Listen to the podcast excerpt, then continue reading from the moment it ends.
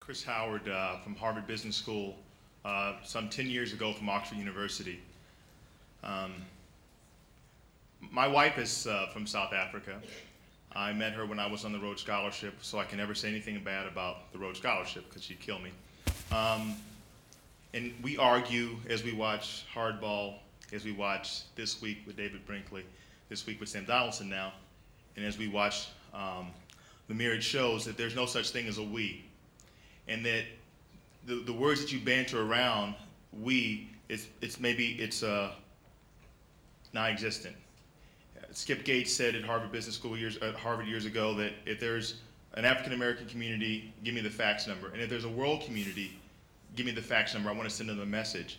So I think that the, the devil's in the details and how you create the world community where we can be within our race and be within our community at the same time.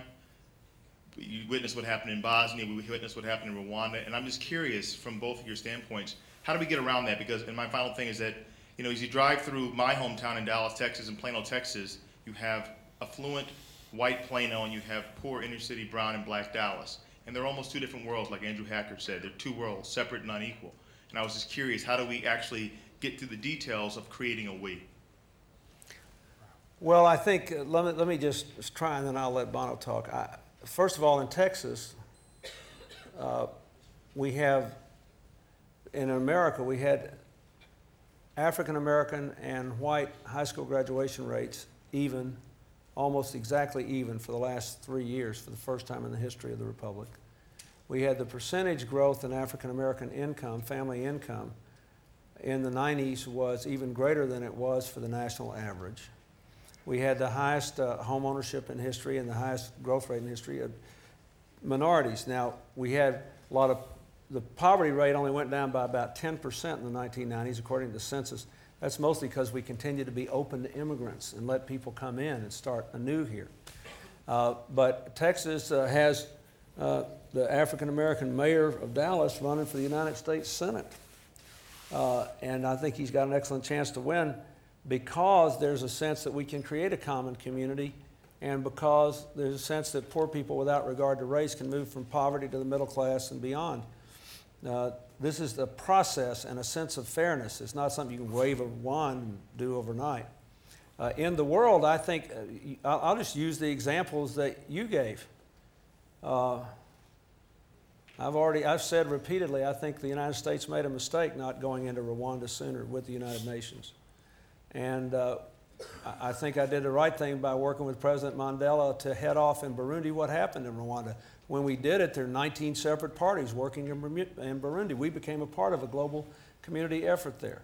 I think what we did in Bosnia in ending the war there and creating a, a multi ethnic democracy, even though it's fledgling, was the right thing to do. I think what we did in Kosovo and General Clark led it, and uh, his wife Gert's here tonight, was the right thing to do. I think that showed the beginnings of a global community. And that's why I supported the criminal court and the Kyoto Treaty and the Comprehensive Test Ban Treaty, because I think those things are manifestations of a global community. I think you have to do it by specifics. I don't think you can do it. And so it's not just enough to be for something, you have to put meat on the bones with very specific examples. Well, that's a good question. What is the address of the African American community? Where would you send a letter? That's, couldn't- that's very cute, but it's not relevant. I relevant. couldn't care less. Um, I, Good. I, I, one of the great things about post September the 11th is, is these, you know, Irish American, African Americans, all seems to be, that's one of the positives. They do seem to be blurring together. But they're not blurring together to the point where there is a we. And I, I, I agree with that. And uh, I think the we is really a difficult thing to achieve. And, uh, you know, equality really is a pain in the arse. I mean, it really is a difficult concept to swallow. And the journey of equality has been a really, a really, really long and, and kind of wayward one. You think of Jews, um, sh- sheep herders with shit on their shoes, you know, walking in front of pharaohs and kings. And the pharaoh looks down and goes, You're equal to me? And the Jews look in their book and they go, yeah, yeah, that's what it says here. Yeah, we are, we are equal, actually. And then you get on and say, okay, well, people can accept, okay, maybe, they, maybe you're equal, okay, you're Jewish. But not blacks, not blacks in America. I mean, let's please. Not women. Come on. I mean, equality, but, but not for women. And there's this, this sort of, as equality starts its journey, it has these huge bumps in the road that seem impossible. And the next one is this idea that um, distance can decide who is our neighbor to love. And indeed, a head of state in Europe, very famous, um, I was about to, uh, uh, No, don't go. I won't. uh, no, no, no.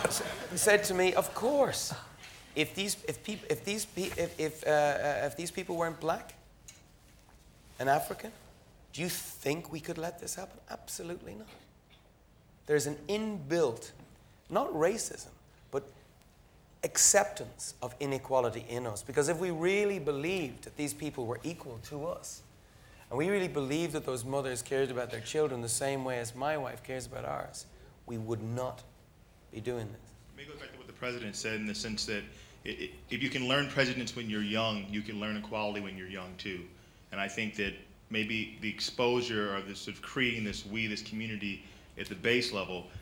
So at the same time you're doing your AIDS awareness, you're exposing people to these ideas that there is, you know, that the community sort of extends beyond the village and extends beyond the city, extends about beyond the suburb. We might be in a better way 10 years from now. Thank you. Thank you. Can if, if I could, can I just say one other thing? I think you're absolutely right, but uh, let me just say, w- w- the other thing I think we need to recognize here is quite beyond the differences we're talking about and reaching beyond them. If you think about the ideology of people who think it's okay to kill, why did they kill those 3,100 people September the 11th? Kill people from 70 countries. They killed a couple hundred Muslims. They killed a six year old girl who was going to work with her mother. Or what about, and I could give you lots of other examples, not just in America. The, the people who did that believe they have the truth. And the people who don't share their truth deserve whatever they get. Therefore, their definition of community is by definition exclusive to those who agree, who think and act like they do. So maybe another way for me to answer that is not uh, to say a community is not just something you have a membership card to with a phone number of, a, of the, the local chapter, but it certainly is believing a certain set of ideas that nobody has the whole truth, that life is a journey, not a destination, and that we all have something to learn from one another, and that our differences really do matter. They're important, but our common humanity matters more. People that accept those basic ideas, I would argue, can create a global community. And the people that don't are going to cause us a lot of problems. And I, I, I and that's pretty much the story of this battle throughout eternity. I remember once uh, the leader of one large Protestant uh, organization came to have breakfast with Al Gore and me one day because he thought we were apostates because we were pro choice and pro gay rights. And this guy looked at me. He was a very nice man, but he looked at me and he said, I don't want a political answer. I just want a yes or no answer. Is the Bible literally true or not? Yes or no? and I said to him, I never will forget this. I said, Well, I think it is completely true, but I don't think either you or I are wise enough to understand it completely. And boy, was he mad. he was mad. But, but you don't, but you got to understand, that's what I really believe. And he said what he really believed. And I don't think he, I'm not saying that he's a terrorist, this guy. I didn't mean that. But he did believe that he could have, he could glean from a document the complete and whole truth. And I really don't believe that. I think this is a journey. And therefore, I'm pulling for you because I might learn something from you if you hang around long enough. That's a big, and so that's, I think, ultimately the answer to his question. It's not, my notion of community here is not membership in a club with a home office, but a sense of shared values that gives us a certain disposition that permits us to live and work together and makes us highly resistant to being taught to kill. That's what I mean by it. Bono, I'd just like to not ask you to name the European leader you were talking about, but do you, th- do you think the reason the world went into Bosnia or other places, but not into Rwanda, when the evidence was Yeah. there, we're not talking about something that was secret that governments and people didn't know about. Do you think it was just distance? Yeah, you see, the pe- people in Bosnia were watching MTV. They look very, very like um, us, and and they're very familiar. Um, and and I think that is i- it's it's distance culturally, perhaps. Um, But not because the ones in Africa were black. I think I think it's just cultural distance. I don't think it's racist. Though I talked to there's a Congressman Tom uh, uh, uh, Lantos? Um, uh, Lantos. Lantos. And uh, he, he was in Auschwitz. And he told me, he said, you know, they saw us being put on the trains. And the reason they didn't do anything about it was that deep down they really didn't believe that we were equal to them. And I said, Do you feel, as a person who survived Auschwitz, do you recognize any of your friends and family's faces in the people of, of, of, of Africa and other places? And he said, Absolutely. And that's exactly the reason why we're not doing anything, the same thing. And Mr. President, you've said tonight that you were late. Why? Yeah, But see, I, I, let's, let's don't give ourselves too many pats on the back for Bosnia. We, we didn't go into Bosnia until there were two and a half million refugees and 250,000 people had died, and it had been going on for three years. And, and I'm not proud of that. It took us that long to get together the international coalition to do that.